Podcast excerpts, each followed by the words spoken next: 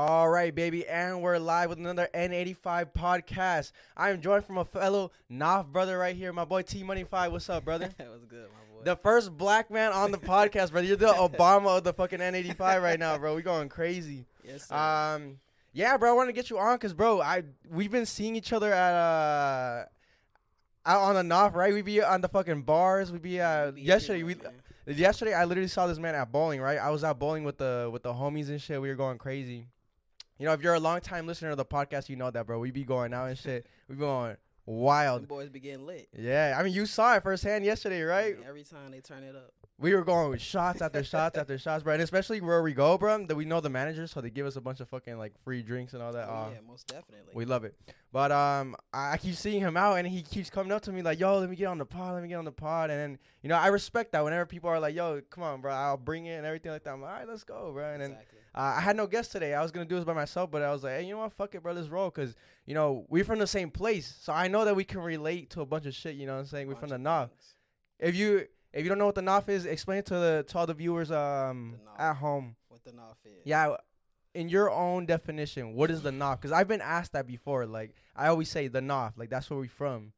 In your definition, what what is the Nawf? Really, the North, the North really is like specifically, regardless of the region or location, the North is the North. The part of wherever you're from, it's just the North side. The North side, the North, same thing. The Migos really started the North. Yeah, that ass right. the 34, 3400 North Lawrenceville, basically. Yeah. So it's like a it's like a whole area. It's like North Atlanta, basically. it's basically like, Gwinnett, yeah, good it's- it's excluding like the northern regions of Gwinnett. the rich, It's like, Gwinnett- the rich it's places. like the Hispanic part, the the the the, the browner demographic of of Gwinnett is the Yeah. North.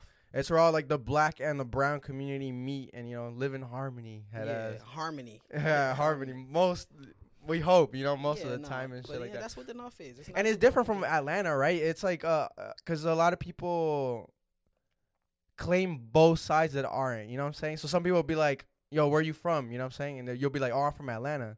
Like, no, you're you're from Gwinnett. That's what that's what uh, the. Migos got in trouble for that a lot back in the day, right? They'll be like, Yeah. They'll hit them with the interview, like, "Oh, where you from?" And, yeah, I'm from Atlanta. But if you're actually from here, you'll know that they're, you know what I'm saying? you know, when you from when you from the north and versus being from Atlanta, like everything is pretty much the same. I mean, the the language is the same, the lingo is the same, the the way we dress is the same. It's just people that's from Atlanta, like it's Atlanta is different from the suburban. Even though it's a residential areas in Atlanta, it's still suburbs and lower income. yeah. So Atlanta is like it's not really the best as far as like there's certain parts it's, it's certain parts of every place where it's good, but most of Atlanta is filled with crime and you know poverty. Unfortunately, You know, in your uh, in your own eyes, do you think it's important? Like, uh, say you have like kids and shit. You know what I'm saying? Yeah. Is it important where you raise your kids, like the location of your, you know, where you're raising your family and shit like that? You know, how they're gonna grow up to be? Because I, you know, I was just talking to my homie earlier. I was like, I'm technically like a statistical improbability yeah, because all the people that I hung out with when we were youngins, bro, they all went down a bad route. You know what I'm Yeah. saying? Like I said, we all from the north. They're either in jail, drug addicted, or fucking dead, bro. I have a lot of people that I know Yeah, that are fucking dead now and shit like that. And I didn't go down that route. I decided like, yo, I care about, I care about my life. I actually care about shit. You know what I'm Yeah, saying? I care, about, my your grades. legacy. I care about my family. I care about building something for my future. Yeah, So I didn't go down that route. So you know what I'm saying. So in your eyes, is it important? You know what I'm saying to like plant yourself in a location where you you have a better, you know, I guess shot at life. Oh yeah, um, definitely, of course. Um, especially with children. Children are so easily influenced. Yeah. And, uh, can be swayed by influences and different people and celebrities and people that have no idea intentions. Just they just don't. They're naive to things that adults know about. Mhm. And so, uh, as an adult, you know, you you have a little bit more fortitude when it comes to being influenced by your environment or your peers or anyone. Because I mean, you're st- really stuck in your ways. But as a kid, like it's really you have no choice where you raised up at. You know, it's it's, it's up It's to the it's the the hand you're dealt. You know what I'm saying? and you just got to it's make the best of it. if you there, you there. Like that's a lot of people don't understand. You know, lower income areas and how people interact in those areas, and versus you know where Jared and Johnny live. Yeah, and Alpharetta, where we at right now. Alpharetta, where you can leave your door on, like you can leave your door open all night. The the the, the, the raccoon ain't even gonna come in.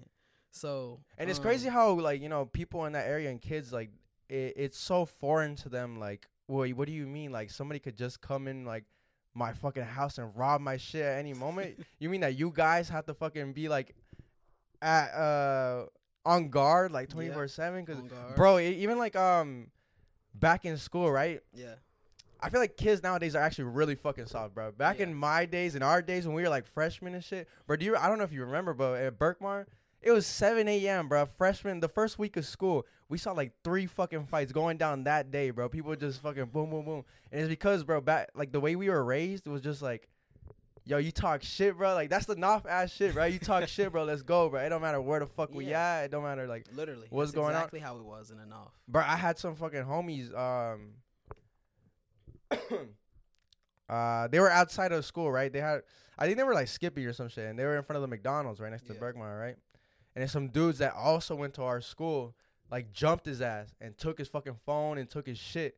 Yeah. And then so, you know that you got to get them back. So then the next day, he got his homies, and they uh they caught up to him in the fucking lunchroom, put up like ten deep. They fucking got his ass and shit like Whooped that. his ass. They they whooped like him and his homies ass. I was like, damn, bro. See, personally, for me, I would not have done that. You know, I guess that might be like the right thing to do, like uh, like the code to like, not not the code to the street, but like you know what I'm saying, like just shit that you know, like this is how we get even type shit. And with me, d- did when the first initial conflict happened, did did he get jumped or the person just got his ass kicked? No, he got jumped. It was two v one. So my homie was out like just walking and shit. The dudes pulled up on him, jumped him together, and took like took his phone and shit. Okay, yeah, no, that's fair game then. I don't agree with jumping. I don't like. yeah, I mean, either. I think that's some But ass shit. There's no point in that. somebody, are we jumping y'all back? It's I feel like- fair.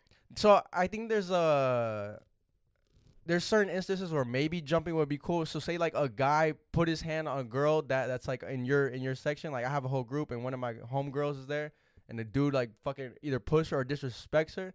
You're getting jumped, bruh. On God, that I think that's probably one of the the few instances where like okay maybe I see that, but like you know on some hoe ass shit where you just like robbing someone like you know what I'm saying.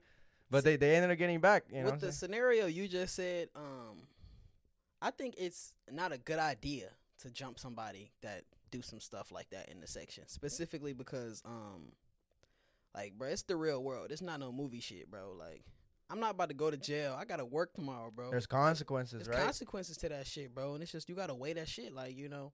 And it depends. It really depends. Like you know, some girls might get drunk and do some nut shit. You know, um, smack a guy or put their hands on a guy.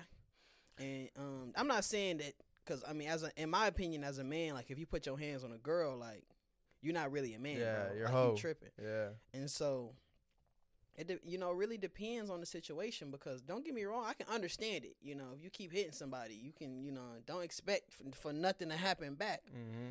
But me, like knowing how I am and how what I got to do tomorrow, and knowing I got responsibilities and people who you know need me to do certain things, um, we might not jump him. It might be one person out the group who's designated to get down on him, but you know. No um, cap. Sometimes we might have to check him. Sometimes we may have to intimidate him. But if it gets to a certain point, we yeah we gotta wait. For, we gotta go outside and handle business and get out of there, so we don't face no consequences. Did you get into any fights at school?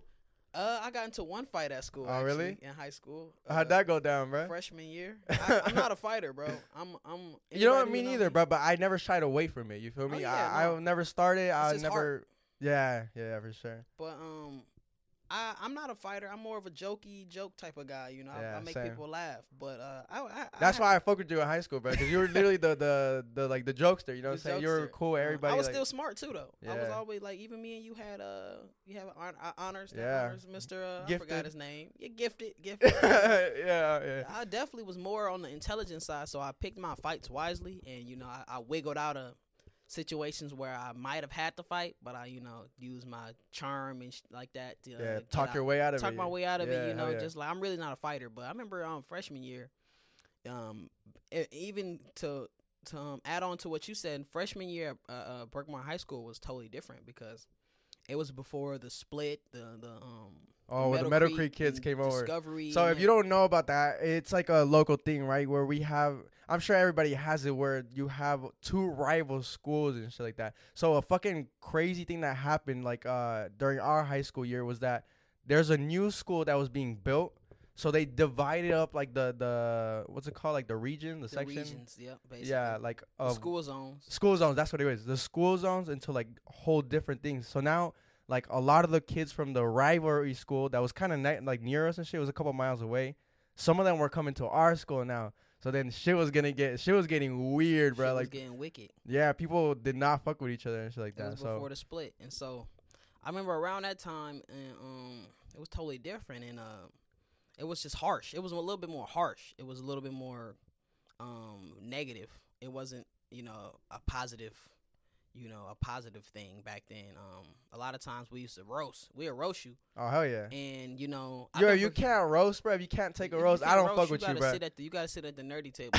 You you gotta sit by on- yourself, bro. you gotta sit with the, you know, you gotta go on silent lunch. You gotta go be quiet because, you know, if you come sit at this table, you're gonna get roasted. Yeah, but it's like all the thing is, it's all out of love, bro. Yeah, no, like like just- that's how you know you fuck with him. If you can take a joke, if you can fucking talk about you know your fucking your appearance and shit, and you still like all laugh it off, that's when you know you're cool. That's part of the culture. it you know shows strength. Yeah. It shows strength. It shows resilience when you can do that. And, Mhm. um, so one day, um, you know, it's the same bickering, the usual lunch bicker, yeah. and um, you know, I usually get on one guy a little bit more. Just no particular reason. I don't have any, you know, problems with him or frustrations with him, but. You know, it was just one guy I was just picking on more that day. Oh. And I oh. guess one day he was just fed up with it. Yeah, you set him Yeah. off, bro. And so, you know, some instigation here, some instigation there. And now it's like, you know how it goes. Like, oh, now you got to fight or you a bitch. Oh. And so oh. I'm like, oh. So they say that line. It's like, I'm a freshman, bro. And was this at, at lunch? Like this a was at lunch. Oh This god. was 100% at lunch. And, and this um, gets even worse because all your peers are watching, bro. All the shotties are there. watching. Like, yeah. It wasn't even a lot of shorties at the table. It was really just me and the guys. but word spread fast in high school Yeah. freshman year, like you know, video and, so- and somebody gonna be recording all this. hundred percent. So you I was that is- guy. This is the age of social media. It's gonna be all over Instagram. It's gonna be all over Kick. It's gonna be oh, everywhere. the kick, yeah. It's gonna be everywhere. the vines, so- bro. And so you know, after that, that um, the um specific dialogue had taken place. Um, you know, I, it was on go. We had to go. We was right there in the freshman hallway, right there where the door is open in the front of the building. That bathroom right there, and they're 20 deep, 20, 20, 30 deep. Damn, son. And um, you know, I ain't gonna say his name because I still, you know, follow. We still, we don't talk, but I still got him on social media. yeah, So, okay, um, yeah, yeah. It'd be like that. So yeah, we fought. I won. Oh, I was the first fight. I ended up winning the fight, but it was a bunch of wrestling and, and hitting going Yeah, on. yeah, There's yeah, really no winner. There's obviously a winner to a fight, but like long as you fought, bro.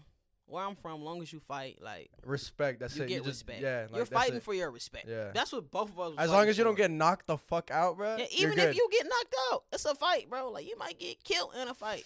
the thing is, might- you you'll get roasted though. You oh yeah, for you sure gonna get roasted, but and I bet you they ain't gonna fight you.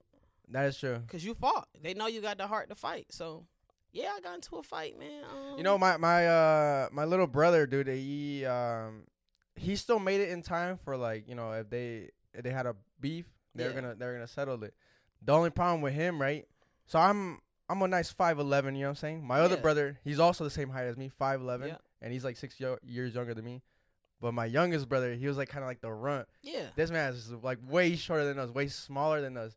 So he didn't have like the physical capabilities that we have. So whenever he got like picked on, he never shied away from the fight. But he did end up getting like you know he ended up getting hit more. You know what I'm saying? Up. But that was kind of like a blessing in disguise because now he's he he'll for real fuck you up though. He learned from those like you know experiences and shit like that. Those L's, Those L's, you know. lessons. That's what they was. They was Yeah, lessons. and now he dude, now he's not scared of nobody, but now he'll be like, all right, bro, you want to fucking hood? Let's go, bro. he's on go time, so I Yeah. respect that and shit like Hell that. yeah, that's respect. But um, speaking of school, you know, there's this uh thing that I was talking about with a homie uh earlier, and I want to get your take on it. Okay. So, do you remember all the fucking nostalgia and all that cool shit that you got from like elementary school when you were in recess or in field day? You know what I'm saying? Where you saw the whole like everybody The there. whole You know what I'm school saying? came out. Dude, it was so much fun. But I was telling my homie, I was like, imagine we had that like in high school. What what what shit would have been like? Now, do you think it's it would have been a good thing or you think it would have been a bad thing? It wouldn't have worked. And why do you why do you think so? I mean, people got cars, bro. Like, if we have a field day, people gonna be smoking. Few people gonna be off pills, off X pills, and You really think our high school is like they're this? gonna be bro? back there. Somebody gonna be back there getting some neck. yeah, already- yeah, okay, that know. You already you know it's gonna be going down, especially at Berkmar. Like, what? Come on, no. No, Nah, well, I, okay, so this is what I said. I, I thought that it was a good idea. I think that they they should have implemented like you know, uh, they probably would have not called it recess, but like a time where, um, it was structured like uh lunchtime where you get to like, all go out. socialize. Yeah, cause um, I don't know if you've seen, but like maybe in the movies you somet- sometimes see it, but like movies that are based in like California and shit like that, yeah. their their schools are all like outdoor based kind of vibes. So whenever like they're in between classes, That's like some Zoe one on one shit right there. yeah, that that's what that's, that's what it's like, right? They're they're chilling by a tree, like all of them. So there's some kids playing guitar, like they're all hanging Just out, sitting down shit, in the bro, grass. I think that's just so awesome. Like you know, it it, it helps build like you know, um. I guess friend groups, but also like you know what I'm saying you get to socialize with other people that you normally wouldn't have, or you know what I'm You saying. just it just put it, it, it mingles people that ne- uh, under normal circumstances wouldn't, Wouldn't have, have, yeah. mingled. Yeah, cause dude, I, I think back on school, I'm like, damn, our school especially, everything was indoors. You never see the outside, like You you, see barely going from C building to fucking you know Yeah. inside, but like you know, it, it kind of sometimes feels like a prison. It sometimes feel like It is. It's institutionalized, just like a prison. yeah, and you Yeah. just feel like shit. You're like, damn, like I, I have to go to this, but I feel like things like that would have made you want to, you know, what I'm saying, not made you want to go to school, but made it like the Incentivized, made it easier. socializing, and you want to go to school because you want to see your friends and yeah, like y'all good at math, so it's math groups. The same thing you see in like anime and cartoons. and yeah, shit. like the groups building shit, like right, you know, building, all the group- goths, group all the building. hipsters, the, yeah, the athletes, that made everything. people want to go to school. Yeah. Like, okay, I want to go to school to hang out with my friends, even if we can all skip together. You still want to go to your mind? You're not gonna skip every. I didn't skip every day. I Yeah. skipped sometimes. I did too. I was gonna skip inevitably. yeah, yeah. My friends was like, "Nah, let's not skip today. Uh, Okay, let's go to class. Okay, let's focus on our grades. Well, see, I was always scared of consequences, but that's one thing I've always had for me is like, um, you know, I, I had it built in me that I was like, I don't want to get in trouble, bro. You know what I'm saying? So maybe that's that's part of the reason. Yeah, that's part of the reason why I didn't go down that bad route. I just had that shit instilled in me, like Yeah, bad shit comes with consequences. I mean, like that. every that's the everybody doesn't have that. It's like a safe switch, like a a, a, a- stop switch. Like, oh, I probably shouldn't do that. Mhm. Oh shit, I probably shouldn't do that. It's just your it's it's it's kind of tied into your intelligence as well. Like you intelligent enough. God gave you that gift to like not make dumb decisions. Like to think like, oh, I probably shouldn't do that. Dude, in the last podcast, I kind of we kind of spoke on this. Uh, I had said that, you know, parents should analyze their kids and be like, "Yo, does my fucking kid got it, bruh? Is this man like? Definitely. Can I trust them to, you know, go out and is like, you know, like, and live life? live life? Or do I have to fucking- name? yeah, or do I have to fucking like shelter them a little more because they probably don't got that, like, you know, common sense and shit like that. My brother, like, he called me. He's like, "Yo, I just listened to the podcast and shit." He's like, "Yo, I thought when you uh when you were talking about that, you were gonna call my ass out and be like, yeah, my little brother, he don't got it, bro.' I was like, "Nah, nah, nah, chill, bro. We we probably do got it, bro. Because if No, not, you'd be no."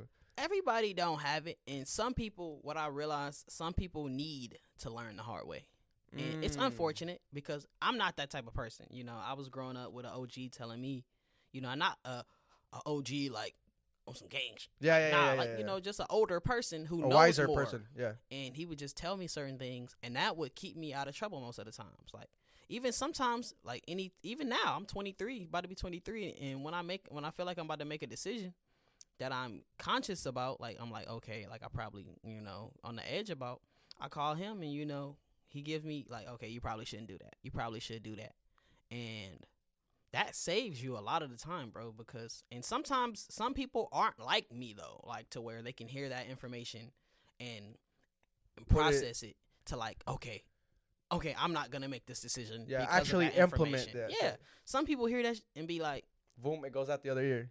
"Let's go, we still going." Yeah. And those people, honestly, bro, it, it's unfortunate because sometimes it'd be like, "Oh, this kid was, he was a good kid, and when they shot the party up, they hit the only good kid." And it's just like Mm. some people, it just takes, you know, unfor- not all the mistakes you make is gonna be able to be, you know, it's not. It's gonna be a a valuable lesson taught. Sometimes that lesson might just be you dying, and all the other people in the party learning that ah, lesson. Oh yeah, Like, an damn, like, example out of made somebody. an example an out unfortunate of an example. out of somebody. unfortunate example. Like s- any of them people could have got hit. If like the- like take off, bro. Like that's the fucking you know what I'm saying. Yeah. From the north, like that's one of the local shit that we go to. Like he would he just happened to be at the wrong place at He- the wrong time. was He, got in the crossfire. he wasn't even at the wrong place at the wrong time. Not it, it shouldn't have even have been happening, bro. right. This yeah. was the wrong place in general. He was at the wrong place. At the he was at the wrong he was existing in the wrong realm, bro. He shouldn't even have been there. He shouldn't even have been hanging out with these folks. He a millionaire. His net worth was twenty seven million. yeah. Unless there was a million dollars in the pot, he shouldn't have been there. Well, they were He shooting dice, bro. He shouldn't Definitely not for a a million million- though. Bro, he should have he should have been somewhere in Vegas. Yeah. He should have seen them and been like, "Hey, yeah, I'm about to be in the car." Me and Shorty, uh, even if me and Shorty, we about to be in the car rolling up. We about to be in the car sparking up. Hey, we finna go over here real quick, bro. Matter of fact, hey, you come over here with me. We finna be over here. Yeah. I ain't even playing dice. I'm not even finna be over here. And unfortunately, some lessons is lessons for not only you. Unfortunately, you learned the lesson too late, you know. But some lessons could be for the people that's surrounding you too. See, um, on that topic, dude, the the gun topic is a really like uh interesting thing for me, right? Because we were um we were talking about the uh before the podcast started about you know where I live. I feel so safe here, bro. I fucking love it here. That's why I Mhm. pay a lot of money to live here. Yeah. And like, um, I was talking to my roommate actually. I was like, "Hey, how do you? How would you feel like if you know I, I have a gun like in the house and shit like that? You know, would Mhm. that give you anxiety? You know, because I want to be like transparent with them. You know, Of what I'm saying. I don't want you know the people that I'm living with to feel at edge. You know, what I'm saying if it is that that's a thing that bothers them. You know, I'm saying then that that's gonna be a conversation to be yeah, that's, had and shit like that. right. Um, but I, I'm I I feel good about where I live to where I don't have to have a gun, but I'm not opposed to having one. You know what I'm saying? You know, um, I is it true? I think I saw I saw your stories. Did you go out in the range shooting some guns, Bro, or am I yeah, I'm tripping? a- I'm a gun Was that you? collector, Yeah. yeah, you fuck with them, bro. It- Yeah. well- um, my take on guns, and not just for you, but in general, people who young like us and have the opportunity and the you know finances to buy some protection. It's just like buying a car alarm or a house alarm. It's like Mm. it's like a body alarm. It's a tool. It's like having a tool. It's like having a screwdriver for when you need a screwdriver. right. It's like you know, it's like believe it or not, I have my gun on me right now. Mm-hmm. You can't tell, but it's on me. Yeah, yeah, yeah. and it's not because I don't trust you. no, yeah, yeah, yeah. It's not because I don't. I'm not safe in this area. This is a safer area than I live in. Mm-hmm. But it's just a tool that I'd rather have it and not have to use it, Yeah, that's the that's need the it yeah. and not have it. Like, oh my god, I can't believe I'm in a situation like this. I got a story like that later. We gonna get on to, but you know, um, I think I I think anybody, and especially it's just the environment we live in and the state we live in. They passed a law. I don't know if you know about this, but they passed a law earlier last year where if you don't have any felonies, you can carry a gun. yeah, concealed. Yeah, yeah, I saw that. And everybody that don't got a felony ain't competent enough to handle a gun. Yeah. So that made me So that that's what really get more. on the topic that we're talking about, like you know, some people got it and some people don't. That's the thing with the gun. Imagine the people that don't got it up here and they they got a gun. just that's because where they don't have like, any felonies. Yeah, that's where It's shit gets like you know. That's you where know. shit get wicked. But the thing is, like, you also can't, you know, what I'm saying, um, you can't account for all that, all those kind of, you know, instances. You can't be like, it's not a definite thing. Like, oh, there's a lot of these people out there. You know, we can't. You know what I'm saying? Like, it's it's not something you can count. It's not something you can anticipate. yeah, yeah, yeah. That's what I was. to a certain extent, you can because the, the, the statistics only can been going up, Mm-hmm. you know, year by year. So you probably can't say it's gonna get worse. but um, honestly, I think they should do like a a general competency test for new gun buyers, and um, I think there should be a license in in gun states like freedom states like we live in. This is a freedom state, you know. Mhm. They really uphold.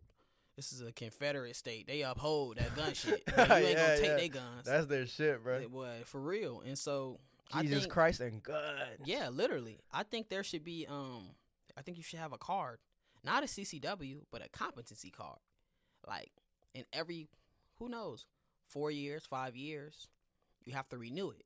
You have to go take a test and see have you emotionally changed and have you Ah. um mentally changed in those 5 years. So kind of like a standardized test that would measure almost kind of like an IQ test. It's not something you can study for, but something that just sees like, you know, what kind of person you Yeah. are type shit. Like, you know, how you think. How you treat animals and shit.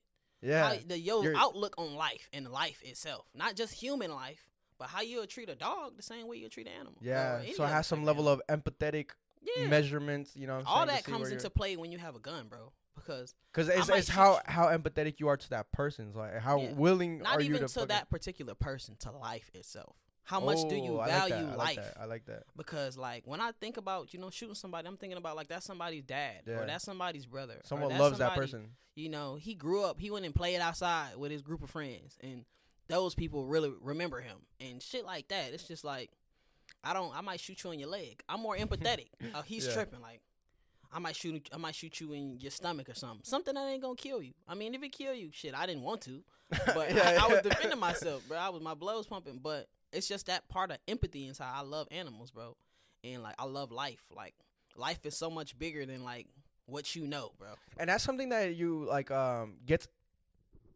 I don't want to say enhanced, but well, I guess kind of enhanced as you get older. You know what I'm saying? Once you become wiser and more sympathetic. But I, I make this joke all the time on this podcast. I'm like, bro, I got soft, bro. Like I, I fucking like uh everything to me now. Like I kind of put myself in the in the, its shoes. So like my dog, like if it's Your like perspective. yeah, I'm like, damn, is it is it like sad? Like fuck, like I want to make it happy. I want to make it as happy as possible. And then like, or thinking about like all the fucking homeless dogs in the world. I'm like, ah, damn, I get sad. Yeah, like nah, fuck, bro. And you were dog people, right? You told me that you're a dog person. yeah. You think about that shit like that, and you get sad. You're like, fuck, I wish I could fucking help all the dogs and shit. Yeah, You know.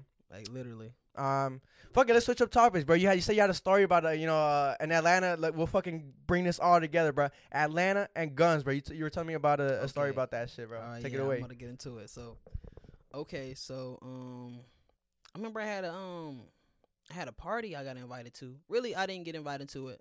Somebody that I'm very close to got invited to it. And Okay. They're like, yo, tag along. Yeah, they. I'm like, I want something to do. What you finna do tonight? And they like, yeah, we finna go to this party. She got invited to the party from some guy she was kind of like within a situationship with, Mm-hmm. and he knew the person who was throwing the party. So in my head, I'm like, and I know him too. So I'm like, okay, we should be good. We should be good. Like, okay, I'm I'm gonna trust it to a certain extent. It was in Atlanta, but I was like, I'll I'll trust it to a certain extent. And so, you know, we we push up, we we pull up to the party in Atlanta, and you know, I got my pole on me, and you know how that go. Mm-hmm. And um, I'm I'm chilling. I'm you know I'm doing what it do. I'm rolling up, and you know, but I'm also you know looking around and seeing what's going on with everybody else. So yeah, I like that. That's that's clear. And I'm also you know seeing what's going on with everybody else, and so she notices this, and she's like, yeah, you know how girls is, I'm oblivious, and so carefree. She's like, oh, you're tripping. Like you you don't gotta worry about this. You don't gotta worry about that. Right. Like I'm- overconfident about like the situation. Like, no, we're good. Naive. Yeah. Naive. Don't understand. Don't know what guys do when they got this or what guys do. They Yeah. don't understand guys. Hundred percent. They just understand the, the sexual part of guys. They don't understand the sophisticated part of guys and how different types of guys think. And as soon as we see a group of guys walk in the party, we already know, okay, like it's about time to, you know, dial it down. We about to leave. And so, you know, I'm analyzing. She's like, yeah, don't worry, don't worry. So we end up, you know, pulling up, you know, we're rolling up, analyzing. And the way the street was, a lot of streets in Atlanta is like very small one way streets. Or yeah. That's why I don't fucking drive down there. Even the, even the two way streets is small. So it's just like it's a, and on this particular road we was on, all the cars is parked on the left side and the right side, all the way three football fields long, left side, right side. You couldn't even. It was cars all the way down the road. Christ. So we parked at the top of the hill. Top of the hill. It was like one of those the, one of those hills that when you was a kid and you had a bike, you couldn't wait to go down. And it was on. It was each side of the street was a hill. It was like a bowl, and he stayed in the middle of the bowl. And so we went down there. You know, we parked, went down there, and you know, I brought my pistol with me, just thinking if it's a house party, mm, I might be able to bring my pistol in here. Yeah, So- yeah, because it's unlikely You at never any know. house parties that It's a they'll house pat party. you down. It's a house party. They might I not threw pat a lot down. back in the day. I should have done Yeah. that though. I should have fucking definitely. patted motherfuckers But- down, bro. Cause But the people you invited wasn't like knuckleheads. So some of the people was, but they wasn't knucklehead enough to do some st- like that. yeah, yeah, yeah, yeah. Like, nah, it wasn't like that. That's No, why. yeah, 100, 100, and we was all yeah. 18, I get it, 17, yeah. 16. Like, Mhm. we wasn't worrying about stuff like that. We was just to have fun. So, you know, I bring my gun down there thinking, you know, I'm to bring it in here. Like, it's a house party. I definitely need it on me. Mhm. And so I went in down. I went down there. You know, they pat. I'm I'm I'm seeing him. Okay, okay. There's a guy at the door patting people down. I'm like, oh fuck. So I'm like, damn. Should I go back to the car? I'm gonna just see what he says. I end up giving the uh giving my gun to the guy that at the door. The guy who's at the door patting people down is the guy who threw the party.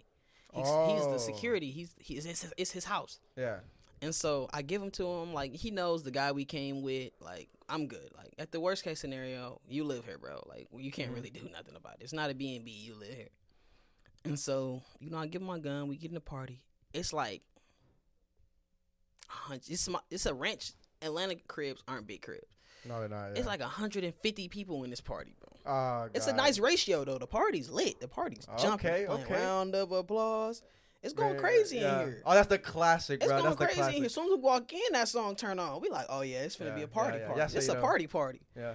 And so, you know, we getting comfortable. I'm rolling up in. I'm rolling up another one. And so, you know, we in the kitchen area. You know, the the party. Uh, a lot of the houses in Atlanta are structured like either it's a front door with a porch and then a side door with a garage at, Mhm. or not a garage. They don't have a lot of garages in Atlanta. They got like driveways. It's a long driveway to go to the back of the house. Right. And so the entrance to the party wasn't the front door, but the side door by the by the driveway. And so, you know, when we get in, the first thing you see is like laundry room, all these doors closed, the kitchen, and then you know you go through the front and it's the kitchen right here, and the dining room, and the living room in the front of the crib. And so, you know, we get into the party, we in the kitchen, and um. You know, we just uh we just vibing in the party, man. We just got here, we vibing, man. It's people still coming in. We in the kitchen, we in the neck of the kitchen. So everybody walking through us to get to the living room and the dining room, like and so we chilling, we vibing, the music jumping. You know, we can't even see the front of the house where the the, the, the living room and, and the couches and stuff at. We can't even we can see it when somebody move out the way, but it's so thick in here we can't see it. So Mm, yeah.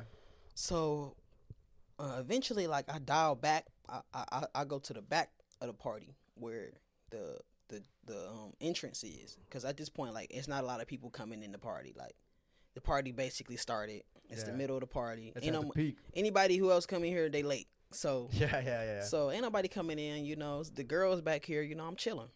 You know, and I wasn't. I don't be going to parties for girls. I go for the you know the music and stuff like that Vibe. the vibe. Just you know, I'm I don't try to be one of those hounds. You know. You Yeah, yeah, I yeah. You, Oh, you yeah. ain't no man. You are like that. So Yeah. so you know, I go to the back. You know, in the door. I go to the back. Thirty seconds, forty five seconds, rolling up. You know, vibing to the music. Next thing I know, the door flies open, bro. Fly Oh. The, the entrance to the party, the side door, and it's the guy who threw who's throwing the party, the security slash owner of the house slash guy who's throwing the party. So he flies through the door, and I'm standing in front of where he's trying to go. So I step to the side. He opens the door, goes in the goes in his room, grabs something, comes out. Bro, it's a it's a gun, bro. It's a big gun too. It's an AR with like a scope Oh, on it. It's a scope on it. He got a foregrip on it. A bunch of things you need tax stamps for. Jesus, he pulled out some He fucking modern some- warfare some shit. Literally, bro. literally an M4. He pulled out an, a literal Yeah. M4, and and I'm just like, and the party's still going on. The only people who see it is the people who was in this dark area, Yeah, yeah, yeah. and like it's a bunch of girls. Like, oh my god, you know how girls is. They just they all in a little roach circle, like you know, conjuring up what they're conjuring up. yeah, yeah, yeah. And I'm just sitting there like, what the fuck is going on? Like, what the fuck? So, in the next minute, he comes back in. The two people who were outside doing security come back in, and he goes back in his room. This time, he goes under his bed and grabs a fucking Uzi, bro, a What Uzi, fuck, a, a real Uzi. Now Yeah, I'm yeah. standing right here watching a real Uzi with a, a reflex sight on it. I don't know why I had a sight on it. It's Yeah. an Uzi. You're not about it's to close it. range. It's close yeah. range. What are you doing? Yeah, And so he he um he takes that outside, and the other guy who was at the door doing security, he's inside the house with us, pushing us in the bedroom like, yo, nobody can go outside. Nobody can go outside. So I'm I'm panicking at this point. I'm like, what? I'm trying to get out the window. I'm like, bro, I'm not finna stay inside this party, bro. Like anything is safer than this house that I- Yeah. I, don't even know y'all, bro. yeah, yeah, yeah. Like I'm not finna get y'all, you know, right to se- secure me and my security. Nah. And so I'm trying to get outside through the windows. But this is one thing I don't like about the hood. There's trash bags over the windows, bro. Oh. Black black trash bags. And not only that, like there's bars on the outside. I'm like, bro, Yeah. what, what is this? Um, this, this is a gas shit, trap. bro. This is a gas chamber. What's going on in here? and so, you know, I'm like, bro, let us out. Everyone's screaming. For some reason, in situations like this, girls are screaming at the top of their lungs. Yeah, yeah. I don't know what that's gonna do. We need to put our brains together and formulate a plan. Sounds like a goddamn zoo in there. Sound like a zoo in there. It's people screaming. The music cut off. Everyone's screaming. Everybody's running. It's 150 people in a little ass house, Oh, bro. Yeah. It's chaotic. People trampling people in there. Mm. And so the guy comes back in with the AR, like a damn veteran walking through the crib with it. And so I'm just like begging this man, like, bro, give me my gun, bro. Like, give me my pistol, bro. And like he's just like totally ignoring me. Like he's like, nah, you gotta wait, bro. You gotta wait. He's walking to the front of the party. I'm following him, following him, asking him for my my, my strap. And so, you know, he gets to the front and he goes out the front door and just just leaves us all in there. And I'm and everyone's like talking and girls in the back still screaming for no reason. And I look through the blinds and there's like a standoff outside, bro. In the Oh. driveway, there's a standoff. There's the guy who um whose party it is. The other guy that was at the door with him, and like three or four guys with like ARs and Dracos and AKs and stuff, bro. What the fuck? So I'm like, I'm in disbelief. I'm like, in my head, I immediately pictured like bullets flying through the windows, flying through the house. Yeah. Just stray bullets. Narco shit. Just narco, just stray bullets. I'm like, bro, somebody about to die Yeah, tonight. mhm. So I start, I get on the ground and I'm covering my head. Everyone's still standing up and talking. I didn't say nothing to nobody, even the people I came with. I'm just in the corner, like, how did I get myself in this situation? Yep. I'm like, I should've wh- stayed in why am I here? Yeah. I'm not even like, I'm an introvert, bro. Like, why am I here? And so, you know, Those are the times where you're like, God, take me out of this, God, please. I will not fuck with like, these people bro, no I won't more. bro. ever come here yeah, ever yeah, again. Yeah, yep. And you know, eventually someone opens the door and people just start flooding. I'm yeah. behind the door in panic mode. like it's a damn tornado warning. and so the door flies open, people are flooding out the door. I'm trapped behind the door. I'm trying to like squeeze, jump over the couch, slash get behind the door. Eventually I get outside with my party, the people I came with. And we're starting to leave. We're like going down the stairs, and there's the guy with my gun in the driveway. So I'm like, bro, he he hands me my shit. Like, here, bro, here, bro, y'all get home, man. Y'all need to go home. Mm-hmm. Y- and y'all be safe. I'm like, no, nigga, you be safe. you be safe too. Yeah. And so, boom, gun in hand. I'm walking down the driveway. I just got it. I didn't even have time to put it up. I hit the edge of the driveway right in the street. Three guys in the road. The same three guys that were in the driveway before, they're in the road. Walking down the street, gun in hand. I'm like, oh my God. I instantly tuck my one- one of the guys on the right side. This guy says specifically, "I'm about to shoot everybody." No fucking way, bro. I'm like, "What?" Oh you're no, talking. You're talking about a black man too. bro. They was all black. Everybody here was black. That's some.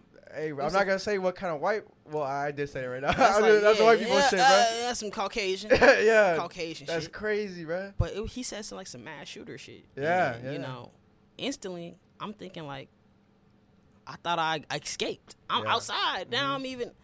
I instantly take off running because it's a two lane road. Remember, it's two lanes. They was walking from the side we parked at, so I gotta run up the other hill. I'm hiding behind trash cans and running, people running Yeah. and screaming. I'm like, bro, this is some movie shit, bro. Like, what is going on right now? Yeah. And so, you know, I'm sitting there thinking like, damn, what am I what's gonna happen if somebody walk over here with a flashlight? Just paranoid, just tweaking at this point. You see me here I'm like, they like see me huddled up. I got this little fucking eight round nine millimeter. Yeah. And so eventually, you know, I take off off the hill and I find a guy that we came with that I knew from high school that came with us to the party. And so, you know, we're talking, we're trying to figure out what we need to do because the people we, when we ran, the people I came with was still behind me. And so I'm like, damn, we need we need to make our way down there, but I need to be safe too though. Mm-hmm. And so before I go down there, we just trying to think about what we do. Instantly, we just like we got to go down here. I mean, we got to get to the cars. Worst case scenario, we got to go to the car. You know, I put one in the head. Another guy over here, 1911, put one in the head. I feel secure. I'm like, okay, we got two guns. He on my side. He a good guy. He ain't gonna friendly fire me. and so eventually, we make our way down the street, creeping like Splinter Cell, creeping through the trees Yeah. and climbing up trees and jumping across. I'm too. I'm just talking. yeah, yeah, yeah. But eventually, like we leave, bro. I never go. I'm never going back to a house party in Atlanta. Yeah, again, ain't bro. no fucking way, never bro. again, ever, ever again. See, I tell people this all the time, bro. That it, house parties and all that it sounds cool and all that, but there's so much more repercussions than like than not. the cons, it's- the pros and cons are definitely like It's they're not neck and neck. It's very rare that a fucking house party goes as planned, bro. I used to throw a lot, you know. I mean, you know, I was known for that shit in high school. I used to throw a lot, bro. The last one, I've actually never talked about this on the podcast. Though. my last one that I threw was for my birthday. It was for my, I think it was my 18th birthday. I think. I didn't get to threw. go. Yeah, it was when my porch fucking fell, bro. My porch fell on the fucking That's on the- World Star, by the way. yeah. So, That's bro, basically how this went, I- I'll, I'll summarize it really quick though. Um, I wanted to throw a fucking lit ass party. I was at fucking Sweet Hut with, with a couple of my friends the night before, right? Yeah. And they were reminiscing on the parties and shit. They were like, "Damn, bro, you should throw some lit ass parties." It, it had been a while, bro. It had probably been like a uh, like half a year since I Yeah. threw my last one, right? I was like, "Yeah, bro, they were they're awesome. I loved it. Like, I, I want to do one again, but I don't know. You know, what I'm saying I don't want to Yeah. really, you know, just go through with it." They were like, "You know what you should do? Like, test if you still got the cloud, bro. Test if you still got it. you should promote it one day. Be like, yo, tomorrow, pull up. This is my address, and see how many motherfuckers pull up. And I'm like, that sounds kind of cool though. I was like, yo, my birthday is literally in two days. I was like, should I just do it tomorrow? Should I just like post it tomorrow? And then like, so it, that was Thursday. So I was like, should I post it Friday? And then the party's gonna be Saturday. On your birthday. Yeah.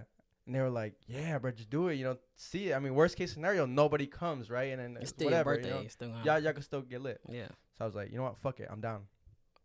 So I get home that night. I make a quick little flyer. You know what I'm saying? The the Yeah. classic house party flyers and shit.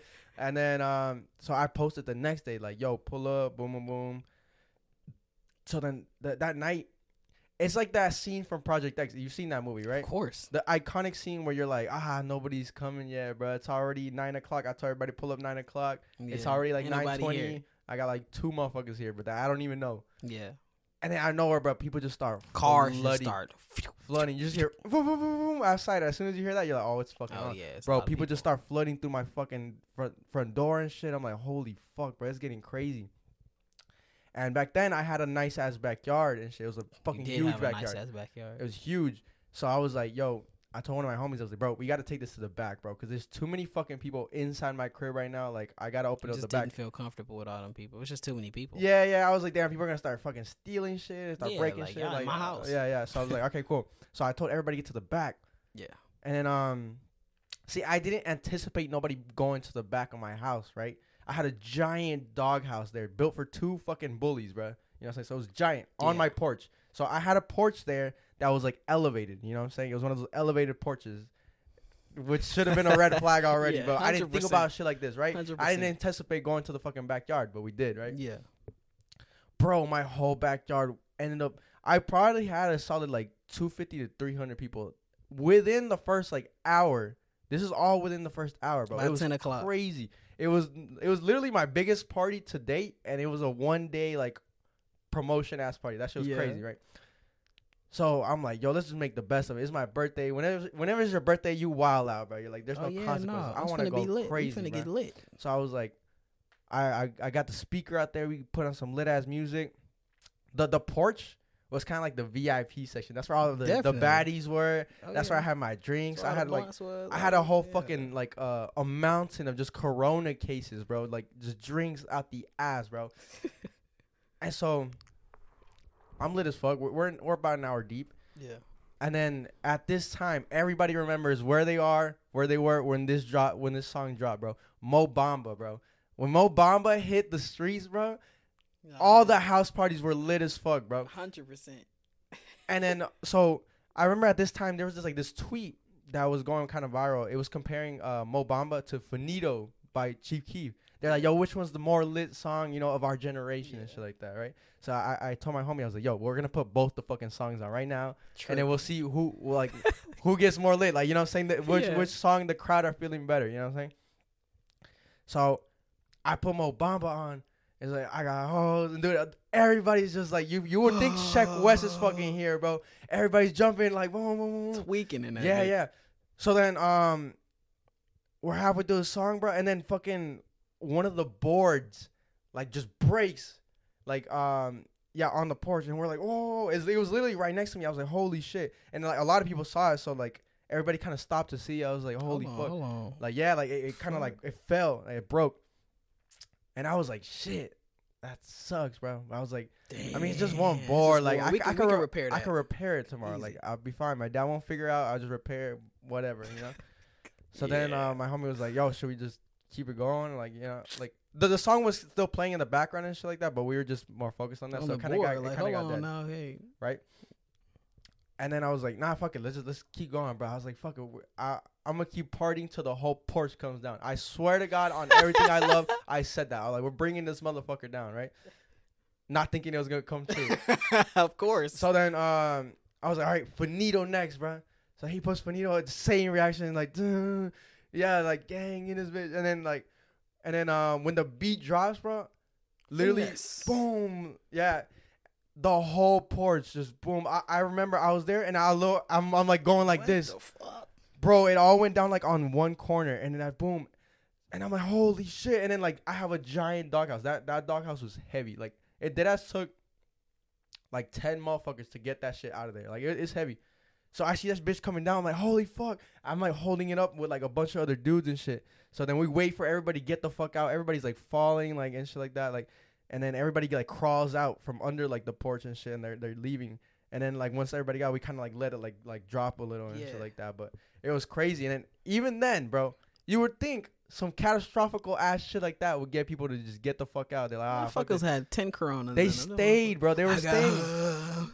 I'm there like fucking shitting, bro. I'm there like, bro, no Bruh, way. like, this I gotta My dad's gonna kick fuck my is- fucking. I can't fix this. This is not just one board. Like yeah, this is. nah, this is a whole porch. I'm I'm past the point of like, re- like this is irreparable. Like I, I can't. Nah. You're So not gonna be able to fix this tomorrow. So I'm there fucking sapping on the fucking sta- on my front steps, and I'm like, fuck, fuck. And then I just hear people in the back just ah, like still turning up and Yeah, shit. they like don't give a damn. It ain't their house. Yeah. Eventually, how that story ends is like the the cops ended up coming because my fucking neighbors like got pissed and shit like that, and then Shit um, was just too late. it was it was kind of funny because uh they made my dad wasn't there at that time, so they made me call him up Yeah, that's what they usually do. Call to to. Wherever the fuck he was to bring him all the way back home, and they they made me show him like, oh look, this happened, and like it was very unfortunate because like petty as hell. now this is what yeah it was, bro. These motherfucking cops, bro. These fucking Gwinnett cops are Good some guy, assholes, bro. But that time, I think maybe since it was my birthday, I kind of played like the. Um, I don't know, like the the youngin card, like the oh, this is like my first time throwing a party. I- like the-. Yeah, yeah. The guy, the guy, legend. the guy was like, why, "Why are you doing this?" I was like, "Oh, my, I have some college friends, and they wanted me to throw the party, and like I didn't want to do it, but they were like, you know, it'll be fun, like we'll, we'll be cool." Exactly. You know, I was just playing that card. You know what I'm saying? I knew what the fuck I was doing. And then he was like, just make sure you never do this again. Because, like, see, now you're going to deal with these consequences. You know, your dad's, like, all upset. Oh, so that's what I was going to say. My dad wasn't mad. He was just disappointed, bro. And that actually kind of even hurt worse. more. Yeah. That's even worse. it I'm hurt just- more. I'm not mad at you. I'm just disappointed. He was like, he he looked almost sad, but he was like, you know, we have to, we're going to have to, like, pay for this and stuff like that. You know, and we rented the house. We weren't, we, like, Your landlord's finna kick both of y'all out. oh, bro, that deposit gone, son. Oh, what deposit? you know what I'm saying? Um, we had to pay. I ended up paying two grand for that fucking. Uh, You had to pay that? Yeah. Damn, To- you to paid all your bread, all the bread you had saved. gone, bro, gone. So that's how that went. Um, speaking of parties, bro, did you ever throw someone you were like younger and shit like that, or did you like did you ever get like uh some people to pull it to the crib? Did you ever have shotties at the crib or anything like that? Like you and your homies were like, yo, pull it to the crib. Because me and my homie, um, did you ever meet Tyrone? Tyrone Seals? Nah, not him. No, no, no. Tyrone. Oh well, it, it's one of my homies. His name's Tyrone. Uh, he lived with me. We lived in apartments and shit. And then uh, he, for the most part, had like a free crib. His his parents were always out and shit like that. And so that I, I would be like, yo, we should throw like a party, but like we we should throw a fake party. So we were gonna like um post it like. Motherfucker said a fake party. So we were gonna be like, yo, there's this is giant party and shit like that, but only invite like a certain amount of like girls. This is all in middle school, by the way. a certain amount of girls. like the, the hot girls. So we're gonna promote it to them. Be like, yo, um, oh, don't tell the ugly girls about the party. don't tell nobody. It's, it's, it, the the party hot was gonna end up being just us two and then like five Just five hella, hot ass girls. bad girls. Yeah, like oh Yeah. damn, nobody else ended up coming. It just I guess it's it- just us. yeah, and uh, we we ended up fucking doing that shit, but like the girls didn't end up pulling up. So we're like ah, That's funny as hell. Yeah, I nah, um, I didn't throw no parties, but nah, uh, we I definitely contributed. I was a co-host. Um, okay, yeah, nah, me and my boy Zay. Um, Yeah. you know, shout, Shout out my out. boy Zay. My boy is 4Gs. You know, definitely Yeah. follow him. Definitely uh, hop on that music train he got going on because Yeah. it's going up, man. Shout Don't miss him, the bro. train. But um, yeah, nah, man, Zay, Zay used to throw some of the best parties because. Uh, we grown. We can talk about it now. Yeah, yeah, 100%. His That's mom why- don't care. yeah. That's why I say anything I want now because it's like, bro, I'm a grown adult. What are you gonna go- do? you gonna Ground me? me? Yeah, But um, yeah, no, Zay threw some of the best parties, man, because his mom was a um, you know, she worked a lot and she would go out of town a lot. So, oh, those are the best. so you know, his parties, we over at his house all weekend, and you know, all the biddies over here. So, um, yeah, no, Zay definitely threw the best parties. Uh, I got a story about that. You want me to? Yeah, go I ahead. got a story, up, man. up, okay, bust so we had about, I mean, I think this was um, I want to say this was junior year. We had uh, you know, we had drinks in there. We had, you know, I don't think we was smoking at this point, but we definitely had a little bit of drinks, some smearing off, some goofy shit in there. Oh, some yeah. cheap sh- Hey, some, hey, um, back then, that's that's oh all yeah, you need. it didn't That's even matter. We yeah. was kids. We Alcohol was alcohol, bro. But um, you know, so at this particular party, we probably had, you know, an R.I.P. my boy, um, R.I.P. my boy Alonzo, man, Alonzo Zoe, Zozo, Dreadhead Zoe, man, cause I think he was there that night, and um, I I want to say we had about. we Definitely had about man eight girls in there, man, nine Ooh, girls, okay. and we had the whole squad, so we needed about eight, nine girls. yeah, you know the ratio So needs to we out that ratio. Now everybody get their own girl. So guy, at man. least, at the least.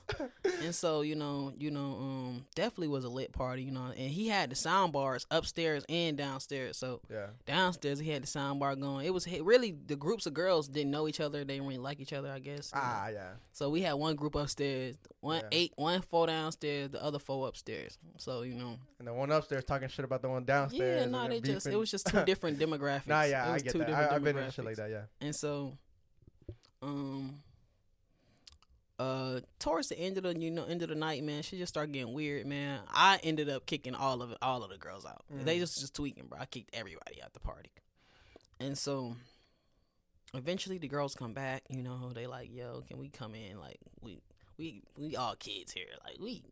Oh, you want us to walk home? Like, just kicked us out? yeah, yeah, yeah.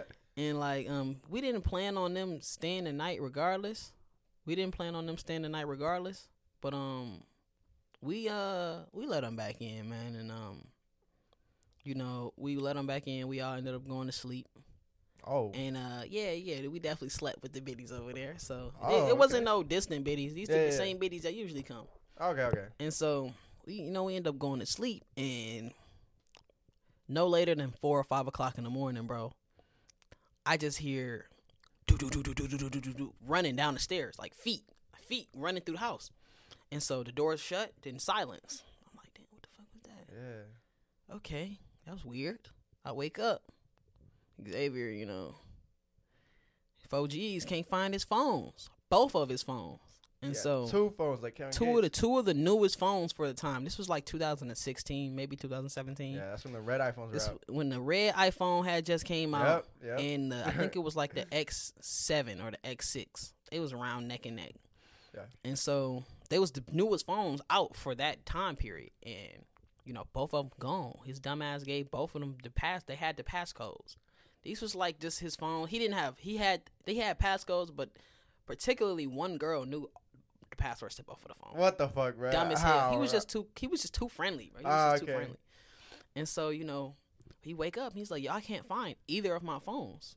So we're like, Okay, that's a problem.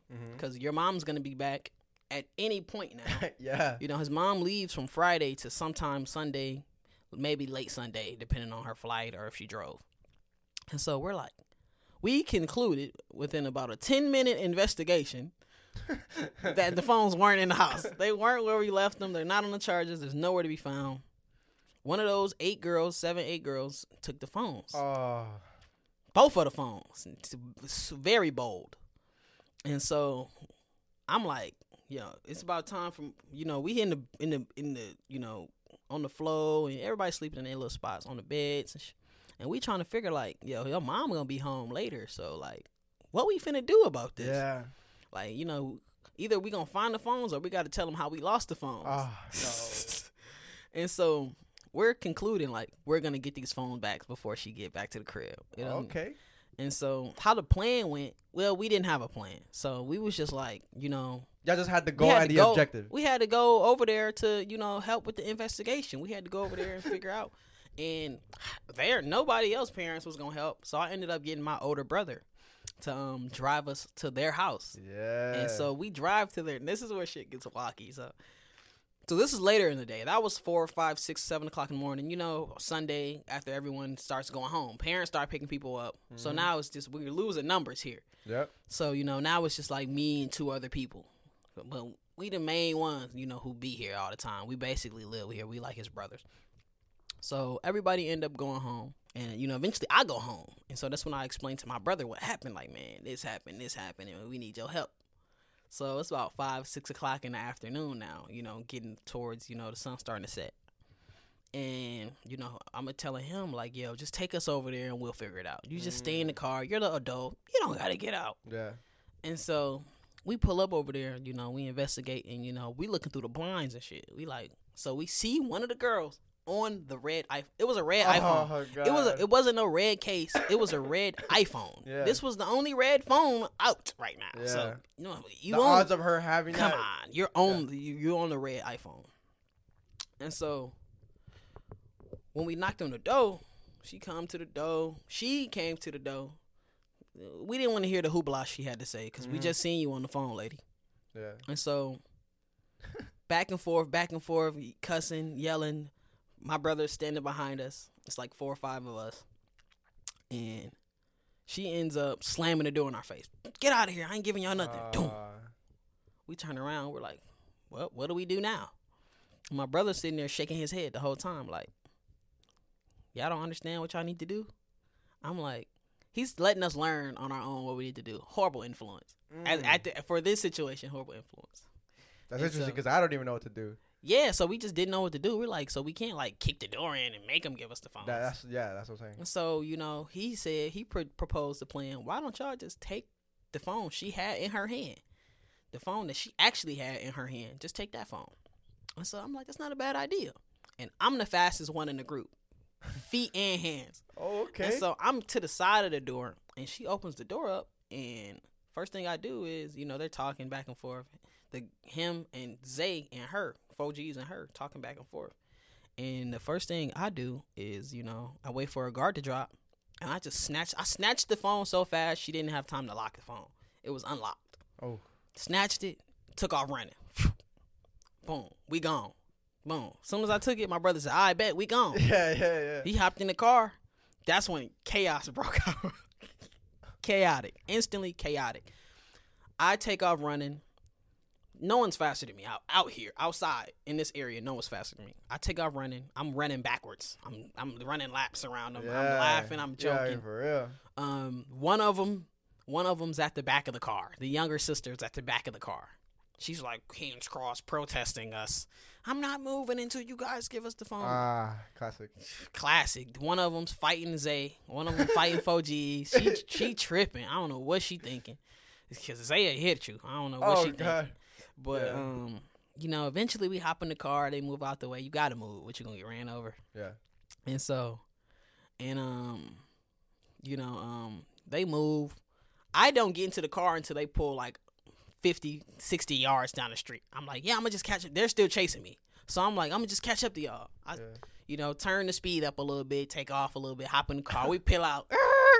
We like, okay, well, when y'all want y'all phone back, we gonna bring y'all your phone back. All right, all right. So, Ah. and then we gonna get our phone. Boom, vice versa. We gonna flip. We gonna switch. We gonna, uh, uh. Hell yeah, leverage. You know, but unfortunately, what we did know is this was her mom's phone.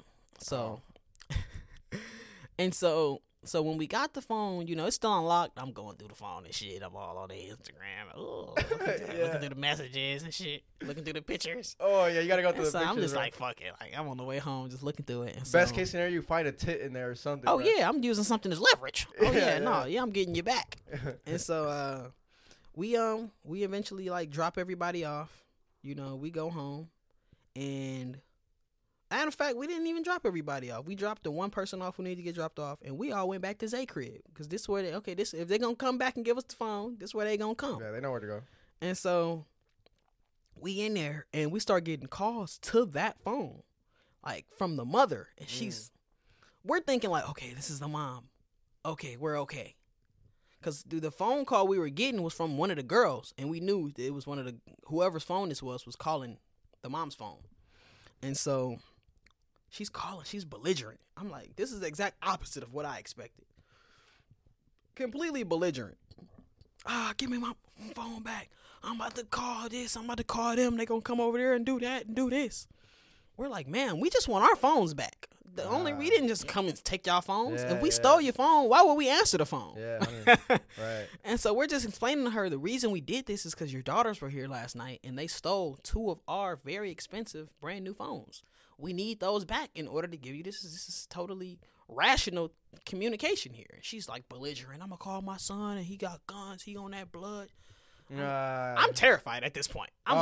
like, I'm completely terrified because I'm like, I'm 16, bro. Like, yeah, yeah. I just yeah. want. We were just having fun. They're the thieves. We had to resort. we had to go drop to their level to try to get uh, results. And so eventually, like she hangs up, and we're just like, "Dude, what do we do? There's gonna be gang members here soon." Yeah. So we're like, "Oh hell no!" So we we turn all the lights off, and we're just sitting in there for like ten minutes. We're just looking outside, like, oh, 'cause when they pull up, Yeah, what we like, gonna do? fuck. Like, they, they could- they're gonna pull up any so- second now, huh? so we like, we like, okay, let's just hide and watch the house. so when they come here, Oh, dude, yeah. so we're across the street in the shadows watching the front of his house. We're Yeah. literally across the street, yeah. just in the shadow watching. And so we're outside and we're like, we look around, we look at each other, we're like, bro, what the fuck are we doing out here? We're outside watching your house, scared. Bro, what the fuck? Bro, go in the house. What are we doing? So we go back in the house, turn the lights on, get on the game. Like, we like, what the fuck? We're out here tweaking, bro. And so eventually, like, we start seeing like flashlights outside. oh, So we like, we turn the lights off again. We like, hold on, who the fuck did they? Who her son? Splinter Cell? Fucking Jason Bourne? so we look outside. Bro, it's 12, bro. We like, man, these Oh, motherfuckers called the police. Damn. Man, these damn, they copped out. They jumped out the game early. Yeah. I thought we was playing the game here. And so that's when I knew shit was gonna get serious at that point. I answered the door. I'm on the most mature, so I answered the door and I'm like, Hello, sir, how you doing? He's like, "Oh, the reason we're here is because we got reports of stolen property over here and we're just trying to figure out bro, I just gave him the phone here. Like, bro, we not thieves, bro. Like if we really stole this phone, I wouldn't have gave it to you.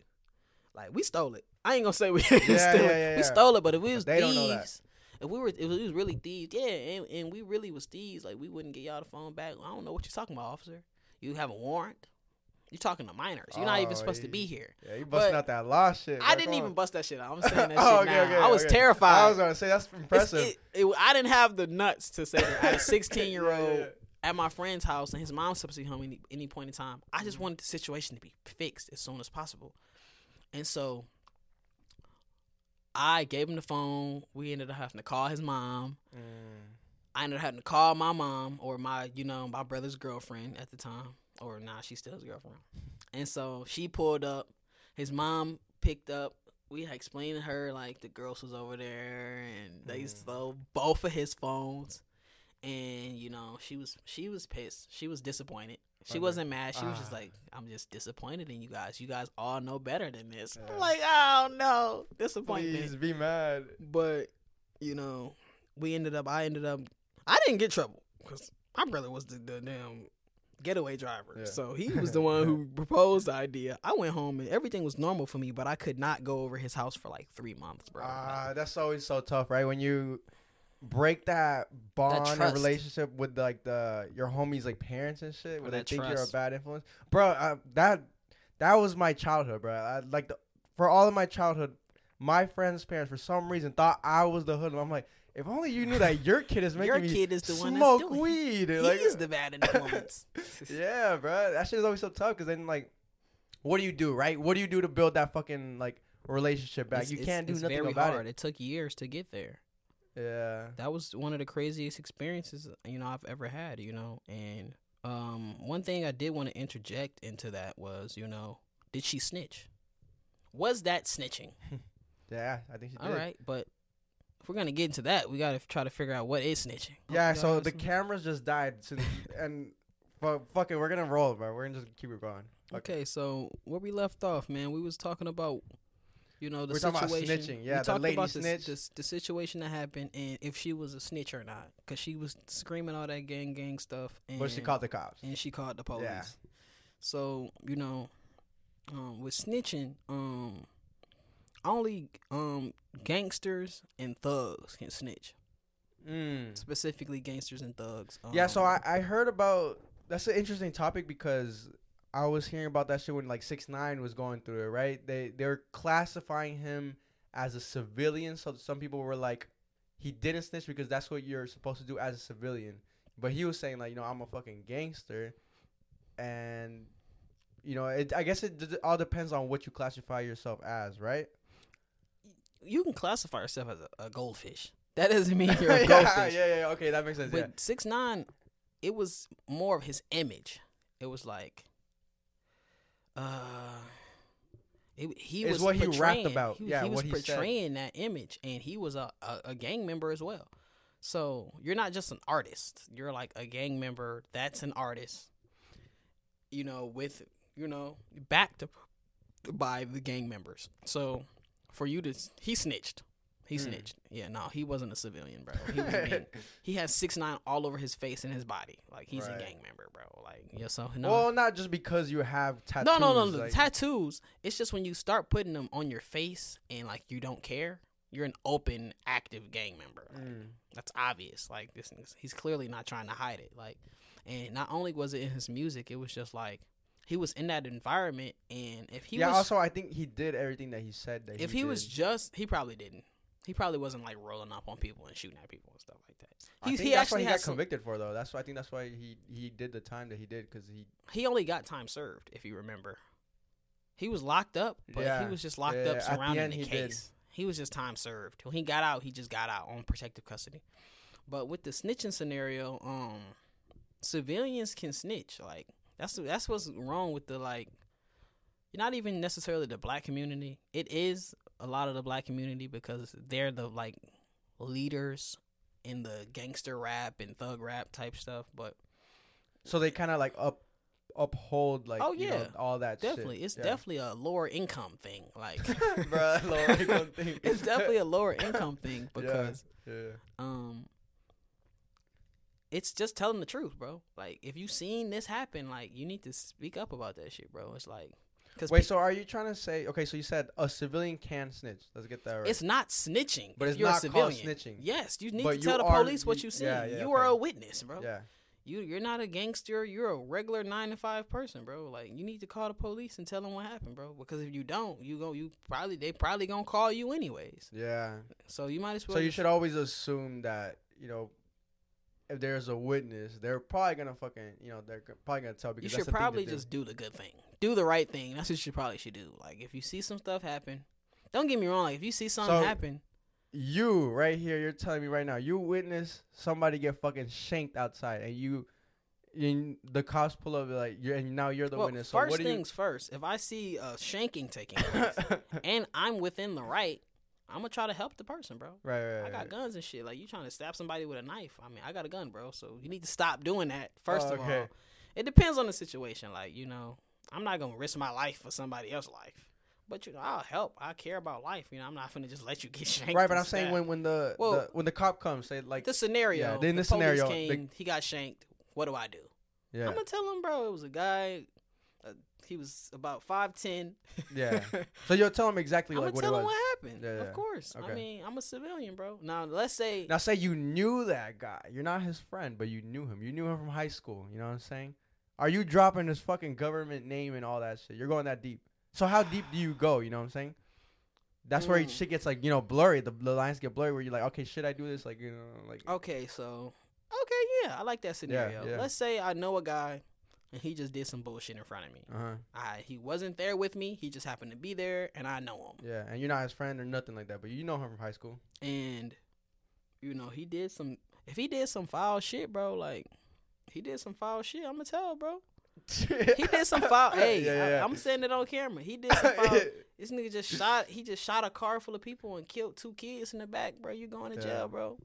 You gotta serve your time, bro. I'm not a street person, bro. So I'm going. to I'm gonna yeah, tell you him. have no uh, street code or street laws that no you have code. to. Even the code, even the street codes, dumb as hell.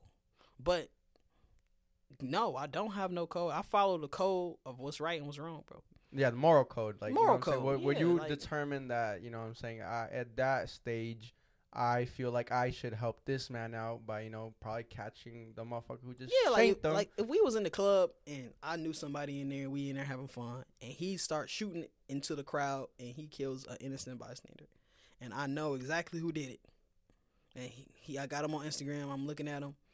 I'm gonna tell the police he did it, bro.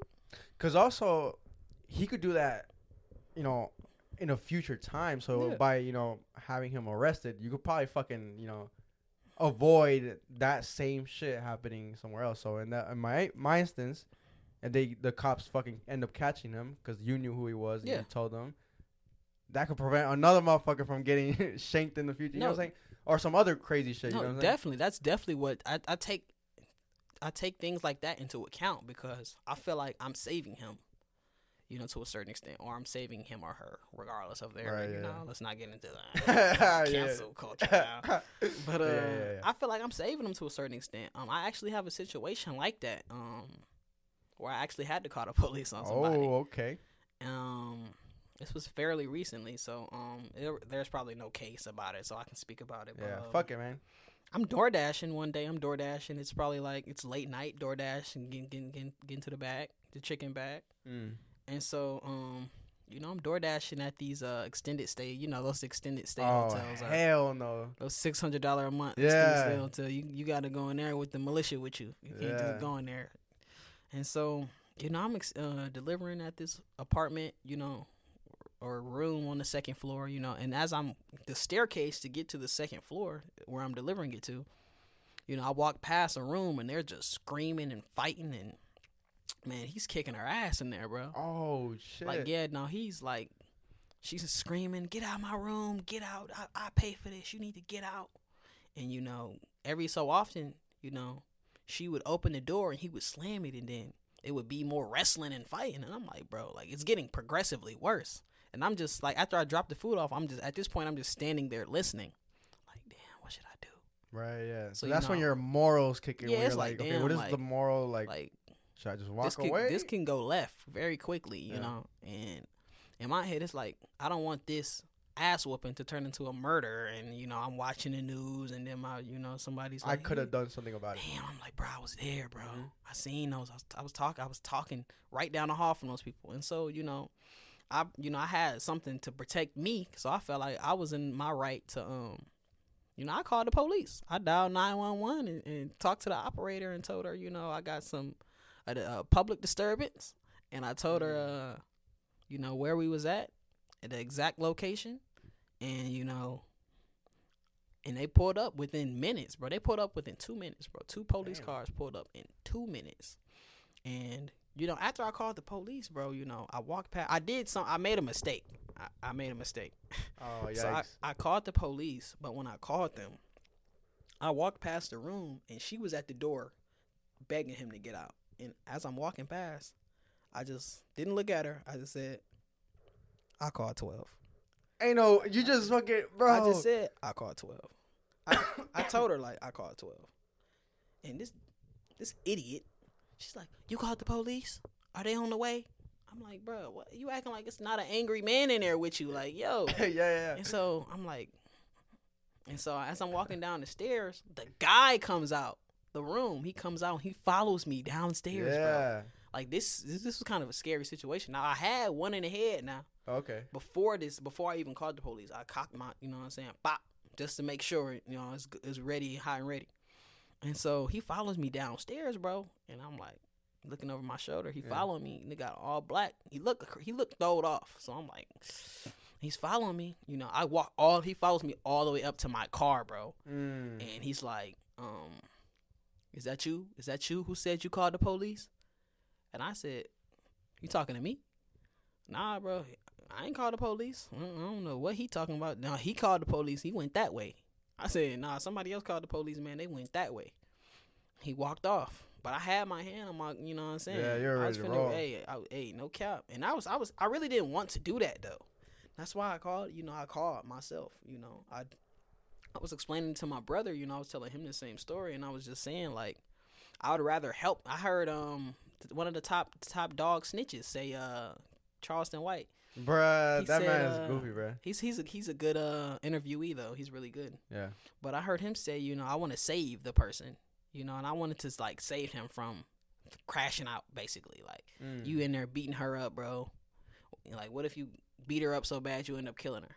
right. Now you're going to jail for you looking at 20, 25, 30 years. Oh, so that's an interesting perspective. So you're not just saving her, you're saving him from himself. Yes. Oh, He's he's caught he's caught in his emotions, bro. Right. Like he's finna crash out. He finna kill somebody. He finna do something he can't take back, and then be in there scratching his head like, wow, like I wish I wouldn't have did that. But in that instance, what is to stop him from getting out and just doing the same like bullshit to another girl? You know what I'm saying? Or that same girl, or get his revenge on that same girl. That's what I'm saying. I feel like you might be able to stop the you know what was going on then, but maybe you might not be able to change the person. You know what I'm saying? So it's like a short term win, long term. You know, it's it's iffy. You know what I'm saying? It depends. I mean, but a win's a win. A I- mean, that that's like I mean- regardless. You know, you stopped it from happening that night. I you know mean, what I'm you're not winning at all. I mean, you're probably gaining karma points, but karma. Yeah, yeah. but it's it's a win for life. Yeah, in no, yeah. Like you know, like the morality. the took morality. The it's Yeah. just it's a win for the progression of life. Like even if he doesn't learn, like in that case, like God put you in the place to protect both of them. right. Like I just so happened to be walking past. Yeah, yeah. Like I could have been a cop walking past right now, and then hey, stop moving, pull my gun out and shot you on the spot, mm-hmm. and that would have been just some crazy fucked up stuff right there. But you know, I was a concerned citizen that called and potentially saved both of y'all lives. Hundred percent. And you know, it's not only the right thing to do, but it's just I rather um save more, of, you know, of my race out here. You know, Yeah, hundred percent. Bro, I had a, I had a moment like that when I was on vacation, oh no, that ain't good. ain't never good. And I was in Mexico though, and we were talking off camera, me and him, by the way. We were talking about like um the whole gun thing and shit like that, right? I was telling him that guns in Mexico are viewed way different than they are in here, right? Definitely. Over there, they're much more lenient with everything. You could bring that bitch into a fucking concert if you want to, Brandon. Nobody's gonna look at you weird. Everybody has one on them, and like you know, like I was explaining to him that in Mexico, bro, sometimes they get all like lit as fuck, and then they'll start popping off in there, boom, boom, boom, Just tweaking. and nobody like, nobody like freaks out. Everybody's like, oh yeah, that was lit. so, I know all this right in my head, and so this might be a bitch out moment. You know, this might be a bitch out moment, and I'm gonna explain why. So, we were yeah in Mexico. I was on vacation. I was with my girl, and then like um all her family and her or not some of our friends and shit. And we were in a more like rural area and shit. So that that's what you know what I'm saying. Yeah. It gets weird. The laws are shaky down there, as it is. So now, and you're in a rural area, it gets weird. And there was this man um yelling at his wife and shit like that, and she was like crying in, in the middle of a restaurant. By the way, I didn't even fucking In, In- public. in public in the middle of a restaurant, the entrance of a fucking restaurant. But nobody else is doing nothing. Everybody's just walking by, minding their fucking business. Don't even give a damn. Yeah, and then I'm walking by and I'm looking at this shit. I'm looking. I'm like, what the fuck, bro? I'm disgusted by what I'm saying. And he like kind of like smacks her like hand, her arm. And I see this shit. I look at my girl. I'm like, yo, what the fuck, bro? I was like, yo, should I fucking? I told her, I'm like, yo, should I do something about it? She's like, yo, I don't know, bro. We're we're not we're not in America, We're bro. not home. We're not. We're the cops could come help you right now, bro. This man, Yeah. if you go up to him, you you fucking square up to him, and you like, you know, you punch him, or you do something, or you put your hands on him, he can pull out the gun. He'll He might kill you. he'll man. kill he'll kill you, and he'll probably Will get away with it. it. You know what I'm saying? So I was like, I had to take my own life into consideration at that point. I'd be like, fuck, I, I really want to help this woman, bro. Like she's like a woman, she's crying, she's obviously in distress. This man just fucking hit her arm like in public. you know what I'm saying? And I thought so I thought this to myself, I was like, there might be a reason why all these people are not even batting an eye to what the fuck because if this happened at the local Waffle House, bro, that shit there's some cops there right away. Those fucking Waffle House employees might hop over the fucking Definitely bar and, a white and knight that's gonna pull Yeah. up and save the day. but over there I was like, you know what? Nah, I, I can't, bro. I can't risk my own life, bro. I'm sorry. I would love to help her, but you know what I'm saying? If if you, you know what I'm saying, end up catching um, you know, catching what she was gonna catch. yeah. I mean. I was more than confident in like I was gonna, I could whoop his ass. Like, I, Oh I- yeah, no, that's never. It's it's always the unexpected, like a knife. But a gun, bro. I, His nah, friends bro. in the back. You don't even. I was there in beach shorts, bro. I, I had no weapon, bro. I, beach shorts. dude, I was chilling. I was on vacation. That man, he could have done some shit to me, bro. Oh yeah, no, um, definitely that was definitely a, a smart move because you Mhm. weren't in your natural environment. You wouldn't have knew, like left from right. You nah, nah, you made the right move with that one. Yeah, that's what I'm saying. Like snitching and all that. Like even like you know calling the cops and shit like that. It gets it gets tricky for me. I I don't. I never really tapped into that. I never really knew like what was the proper thing to do. You know what I'm saying? Yeah. Because you, uh, you know, for us especially, like you know, the topic of this podcast is like you know, growing up on the Nawf, you were always told, even though we are civilians, you know what I'm saying, we're not gang members. We were always told not to snitch. We were always telling like, yo, y'all better not fucking snitch, man, snitches get stitches. yeah, you'd always tell them that bullshit, right? You know what I'm saying? Like, if you come across some random shit, like, oh, like some drug deal like, happened right in front of you and shit like that, they'll be like, yo, you better not fucking tell nobody like this. and. Yeah, what did you saying- see? It was just the What? culture that we were brought up on. They were, they were, they instilled that into us, you know, no, no snitching and shit like that. So it, I guess people of our generation got that shit kind of like, mm, what, what do I do? You know? Um, I think it stems from most likely the music as well. Oh yeah, It's definitely it's definitely influenced from the music. It's just like a lot of people listening to this music all day thinking they're somebody they're not. It's crazy what's going on in Atlanta right now, bro, with the fucking music. Cause um, I think I was listening to a podcast. It might have been Akademiks, but he was saying that rappers nowadays are actually really scared to say certain shit in the in their songs because you know back then you couldn't use shit against them because it's just music. You know what I'm saying? They're just portraying some shit. They're just expressing themselves. Art. Yeah. But now, like, bro, That's like, especially with the with the Young Thug shit and the gun and shit, like, bro, the fucking judge is reading out his lyrics to the courtroom, like, you know what I'm saying? And they're using that shit as evidence, you know. And now you get roped into that shit with a RICO case, bro. That shit, nah, bro, ain't no way. See, the thing about that is normally you can't. Even you know, I might make a, a occasional song every now and then and say some things I don't do. yeah, yeah, but yeah. uh, yeah. realistically, the, the the the real reason to that is, um, when you're a public figure and you're an artist, a music, uh, dil- uh, a, a musical, a, mugi- a musician, or a um, any person with a face, like you're you have any sort of clout, you can't rap about things you do. And the reason um the what's going on now in the music industry is really going crazy is because a- a lot of these um these um music execs are targeting lower income areas and grabbing the rappers out of those areas. And those are areas Oh, okay. So do you think it's because that they know that they have gone through shit, and then they'll rap about shit, so that's what Of people want to hear? of course that's we already know what people want to hear. Yeah, some gangster ass, cool ass Some shit. gangster but I'm a, I'm- stuff. but I'm a suburban fucking Yeah. middle class dude. I'm I'm a regular guy Yeah. who works at Google, and but I, I, love listen. hearing that shit. and I love yeah, the, okay, yeah. the the rush it gives me. hundred percent. Yeah. Um, and it's it's a cancer because it it it, it messes with the um the regular civilians because these people actually do these things they rap about, you know, and they get caught doing these things. So with the YSL case, um, all these things they rap about actually happen. So you can't rap about something that actually happened on 20 songs and then you have 80 other songs that you expect them not to listen to and get lyrics out of. Mm-hmm. You you have a song where you literally the the, the evidence that we have on you is parallel to the song. So why wouldn't we go ten songs down the list on this album? Yeah. And hold on, he said he did this. He might have actually did this. Yeah. Mm, okay. Hmm, we need to analyze this guy because because music is a window into not only what you do but you as a person. Like you rap about the you people that be in the rappers and stuff. They be in the studio for 12, 20, 30, 40 hours. Man, they be living in the studio for real. Right. And these things they rap about is things that's going on. Like if like XX Tentacion, Mm-hmm. he was going through a lot of emotional depression and stuff like that, and you can see it in his music. Like he got some fire songs, Oh, I love but them, bro. you know, like depression and sadness, and you can see when things are getting better in his life when he he Puts makes a happy like, song, Yeah, shit, yeah. you know, and it's like it's a reflection of what's going on in your life, not only about what you're doing, but like the emotional, you know, what you're going through emotionally, what you're going through spiritually.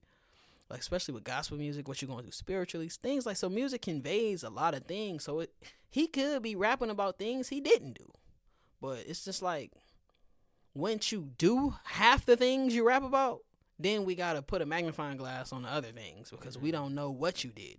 Like it might be some unsolved things we don't even know about that you rapping about. You know what I'm saying? So Hundred percent, bro. you shouldn't. If you were gonna be a criminal, you can't be a celebrity and a criminal at the same time. It's it's impossible. Yeah, I remember. I think I heard something about. I think it was uh, the Migos either manager or something like that. Um, in QC, they said like, "Yo, y'all gotta choose. Like, y'all want to be a gangster, y'all want to be a rapper, and shit like that." And it's No. like, "Yo, you want to choose these millions, or you want to choose like what you rap about and shit like that." You, That- that's you true. have to choose a lot. You have to pick a path. You Mhm. can't walk down both paths. You can try. If you ever seen uh, uh, two hallways or two uh, split path, you can try to walk sideways for like a few feet, but then you fa- you fall flat. You can't do both of them. You got to take the right side or left. You got to take the red pill or the blue pill.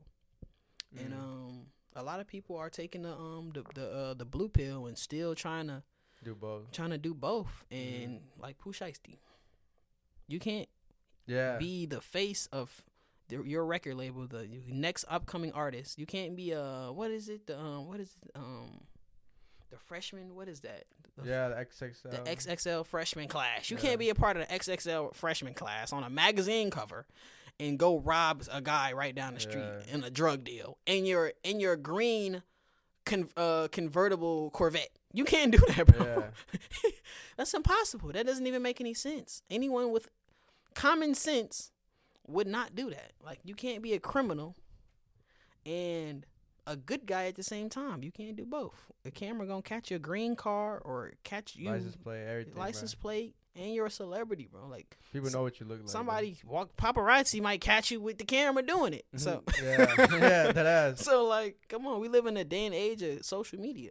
Somebody might have been recording you, like walking out the grocery store. You can people be everywhere, recognize you, bro. You're a, a, a an upcoming artist. You're not even a major artist, but when he got locked up for what he got locked up for, he was an upcoming slash major artist. So you can't you can't ride the line. You can't try to do one and then do the other one and then sometimes go back to this one. It don't work like that, bro.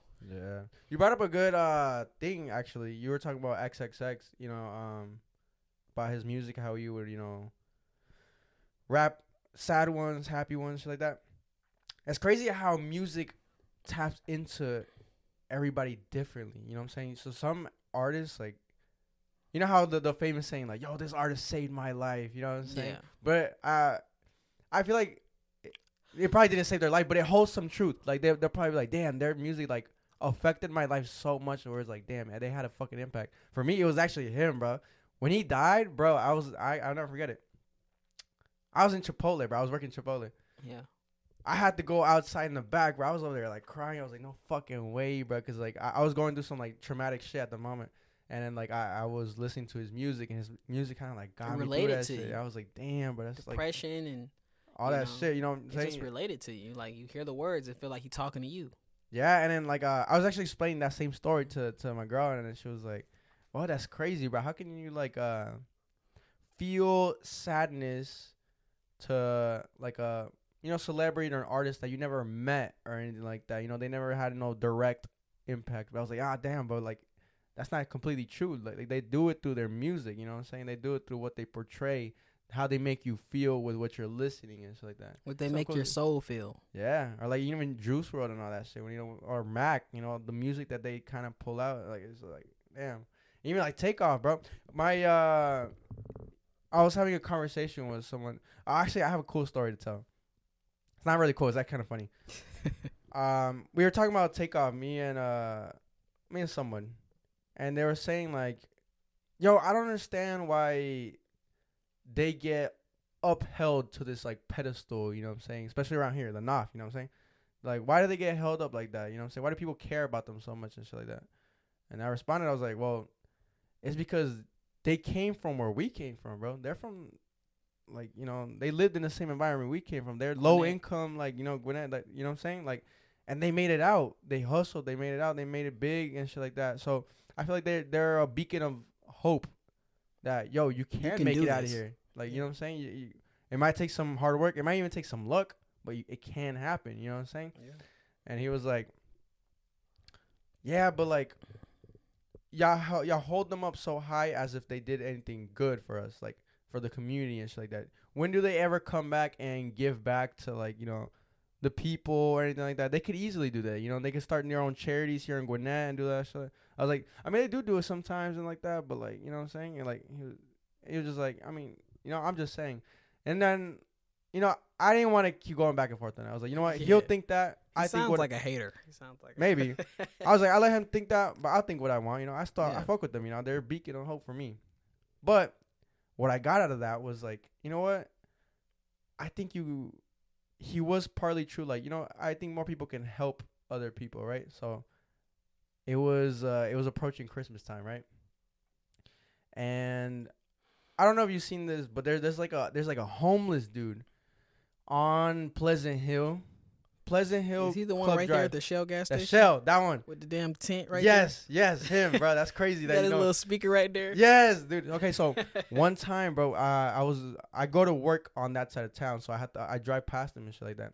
And it was one of these days that it was rainy, bro. It was pouring and it was cold as bricks outside, bro. And I just felt so bad for him. I was like, damn, bro, like he's really out here, like He out here in these surviving, streets bro. real. He in has no streets. option and shit like that. I felt so bad, bro. I did. That, I felt like almost crying. I was like, damn. So I was like, you know what? I'm in a position where I could probably help this man out, bro. I'm gonna do something good for him. You know what I'm saying? And I was like, I'm not gonna put no. I'm make, I'm not gonna make this no video. You're not gonna catch me talking about it. And the only reason I'm talking about this right now is because it, has like some. It, the ending is kind of weird. So, um, yeah, this was before Christmas, right? So, I went to Walmart and I bought a bunch of shit. I bought. I'm not gonna say the amount, but I bought a good amount of shit, bro. A duffel bag full of like uh blankets, clothes. You know, I, I I did some research onto like you know what homeless people need the most. You know, I'm saying especially around winter time. Bought them a bunch of shit. I put I even threw a pack of cigarettes in there actually, some Newports in there. Funny, just for morale. Yeah, just for hey, if you know what I'm saying, if you fuck with it, you fuck with it, right? Um, and then like the next couple days, I I drive by and I don't see him there. I'm like, what the fuck, bro? Where'd he go? And it, it was like a solid two weeks, bro. I didn't see him until one day, I saw him there. And it was crazy because it was another rainy day and shit like that. And then uh, I pull up into the shell and I hop out the whip. It's fucking pouring, bro. Like it's pouring, pouring. But I'm like, I'm, I have to give it to him, bro. I, I've been holding this fucking duffel Yeah. bag full of shit for so I'm long, bro. for him. Yeah, I was like, and I was so happy. I was like, yes, bro, I'm gonna make this man's day, bro. It's gonna be fucking awesome, bro. I'm finally doing something, you know, for my community. Exactly. So I pull up on him. He's there with the radio and everything. I'm like, I'm like, hey, excuse me, sir. And he like kind of cuts the radio. He's like, yeah. And I'm like, oh man. I was like, I, I came up with like good vibes and everything. I was like, yo, I, I've been looking for you for the past two weeks, man. Like, dude, I have this duffel bag full of stuff that I got for you specifically for you, man. I see you Yeah. out here. You know, I'm on. You know, I'm trying to help you out. He's like, he's like, oh, you got like you know clothes and blankets and stuff. I was like, yeah, that and there's some other stuff. You know, I got like toothpaste, some cigarettes in there. yeah. He's like, no, I'm good, bro. I was like, Okay. I was like, I thought I didn't hear him correctly. I was like, oh yeah. I was like, oh, you don't want this? He's like, no, I'm good. I was like, oh okay. I was like, well, I hope you have a good day. And he was like, you too, man. And I just get back in my car and I, I sit there for like three minutes. I'm like, what the fuck? I got told that I'm good by a homeless dude. There was some good ass shit in there, bro. Some top quality. Did you shit, take it bro. back? No, I still have I still have the duffel bag in my car to this day. I'm waiting till like you know I go to Atlanta or something and I see like you know another man there. But I didn't I didn't I never wanted to you know do it for clout or nothing. I never wanted to make a video out of it because I feel like that shit is when you start getting There's, like a there's, little weird. there's nothing wrong with making a video out of it. I don't know. It, it, true, true. But I feel like sometimes you can see through people's intentions. Oh like, yeah, they- no. you know Some I'm saying? They people wanna get, like, definitely like, yeah, I helped a homeless person. See, Yeah. But for me, I, I explain that to that person too. Like I, I like if it's gonna get you to, to do something good, film it, bro. Fuck it. You know what I'm saying? As long as you have consent from the person you're Yeah. filming, you know what I'm saying? If they don't want to be on camera, you know what I'm saying? Well, don't go pointing a camera at someone that doesn't want a random camera people. on Yeah, it's weird, bro. Um so yeah. Yeah, I was like, fuck it, man. At least I try to do something for my community. At least I tried being that person that that yeah. man told me, like, you know, there's not enough, a lot of people out there. Well, here I am, bro. I tried doing something, and I'm gonna do it. I'm gonna give it to some to some homeless man somewhere out there, you know. Yeah, no, I definitely, I always get back to it. Honestly, I get back to a particular homeless. I got a homeless friend, bro. Oh yeah. I always see him on my side of town, man, over there on, on in Lawrenceville, man. I sometimes I be seeing him tripping out. I'm, it's, yeah, man. The last time I seen him, it, it, it, it made me mad, bro. Because when I when I when I um when I talk to him, I always I don't just talk to him about bullshit, bro. mm. I tell him like a plan, Wisdom bro. shit. Like Yeah. on some real shit. I told him last time I talked to him, bro. I said, "How much money do you make every day doing this shit?" He was like, "You know, sometimes I give him money. Sometimes I might give him a ten or a 20 I'm like, sometimes I might give him a ten or a twenty, but um, for the most part, you know, anytime I see a particular homeless man, you know, I always help him out. And one day I seen him tweaking out, man. He was he was he kept saying something like meth. He kept saying meth Oh. or like crack. He just was screaming. He was screaming like crack. Yeah. And it was just like, bro, like he probably spent all his money to get that drug. and it was just Uh. like, um, it made me mad because, you know, every time I talk to him, um, I, I give him advice. I give him life advice. Like, you know, I, I asked him how much money, how much money do you make, bro, every day doing this? And he said, you know, sometimes he might make 10, 15, 30, 40, 100 $100 plus. I'm like, damn, Damn, making more than a lot of people out here. Yeah, bro. And I told him, bro, um, cause I recently, not recently, eh, within the last few years, I bought some lawnmowers for an investment, like you know, some, some a, a pallet of lawnmowers. Uh.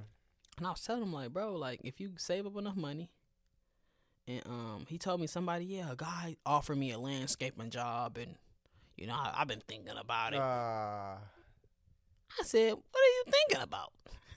What are you thinking about, bro? You don't have no job, bro. So at that point, you would assume like his homelessness is as a choice at that point. He be saying he just was- every time, every now and then he'd say some weird stuff. He was telling me like, "Yeah, I got this. Uh, I got this girl, man. She wants me bad, bro. Like she wants me to come stay with her." I'm like, Okay. "Okay, well, why you out here then? what you doing out that here?" That sounds nice. He just sometimes I can tell when he capping. Like, Yeah, yeah, so yeah. he was telling me about the landscaping job, and I'm like, "Bro, it don't matter." He said he'd pay him sixty a day. I'm like, "Okay, that's modern day slavery." But Mhm, do it, bro. Do it. That's Yeah. guaranteed sixty dollars a day. I said if you come to me, I'm a. If you come to me, I I'll give you a lawnmower for hundred dollars, hundred fifty dollars. Mm. That's two days worth of work, bro. You can work five days. If, anything, you homeless, bro. You can work seven days a week, but they Bruh. probably not open seven days a week. Yeah, honey. But you need to be working every day you can available. And I give you I told him I'll give you a lawnmower, bro. I give you a lawnmower. And then I said, then you can charge a hundred plus you can charge the same thing that guy's charging. He gonna give you all the tools necessary to do the job and you gonna learn on the job. It's like you a landscaping Yeah. intern. Yeah, yeah, yeah. And then you can buy those same tools he taught you how to use. Save up, get an 800 900 dollar beat up Tacoma that you don't got to get emissions on every year. Mm-hmm. Get you an 80 uh 89, a 90, a 92 or a 93. And then do landscaping. And I gave him that plan and I said, man, as long as you execute that, I'll help you. As long as you help yourself. That's what I told him. Like, I'll help you, bro. And then that was before I seen him tweaking out on the drugs. I was like, bro, I'm like, bro, it's discouraging, bro. I want to help you. Yeah, a lot of times you want to help people, but they don't want to help themselves. So at that point, it's just like, all right, well, I did my part, right? did I did I my do. moral, like, what I consider my moral obligation to myself to, like, you know, spit some wisdom. You know, it's the least I can do is free. Literally. And you know, if they don't take it, then they don't take it. You know, God only gonna give him so many chances. Yeah. You know, he only so now he only gonna be so nice to you. yeah. Um. Fuck it. I say we wrap it up there, bro. This has been this is actually I think my longest podcast to date, bro. we we definitely gonna get you back on here, bro. You're actually a really good fucking. Oh yeah, no, we out here up. for real, bro. No cap. We Straight from represent the it. north. for the Straight north, baby. 3400. You already know what's going on. All right, baby, we're fucking out. N85 podcast again. Tune in every Monday. Make sure you subscribe to the channel. We're on the road to 10,000 subscribers by the end of this year. Yes, That's sir. my goal, and Stop we're gonna playing. fucking reach it, bro. We gonna do TikTok, Spotify, Apple Podcasts, all of it. Five stars. Let's go. We out. T Boom. twenty five. We out.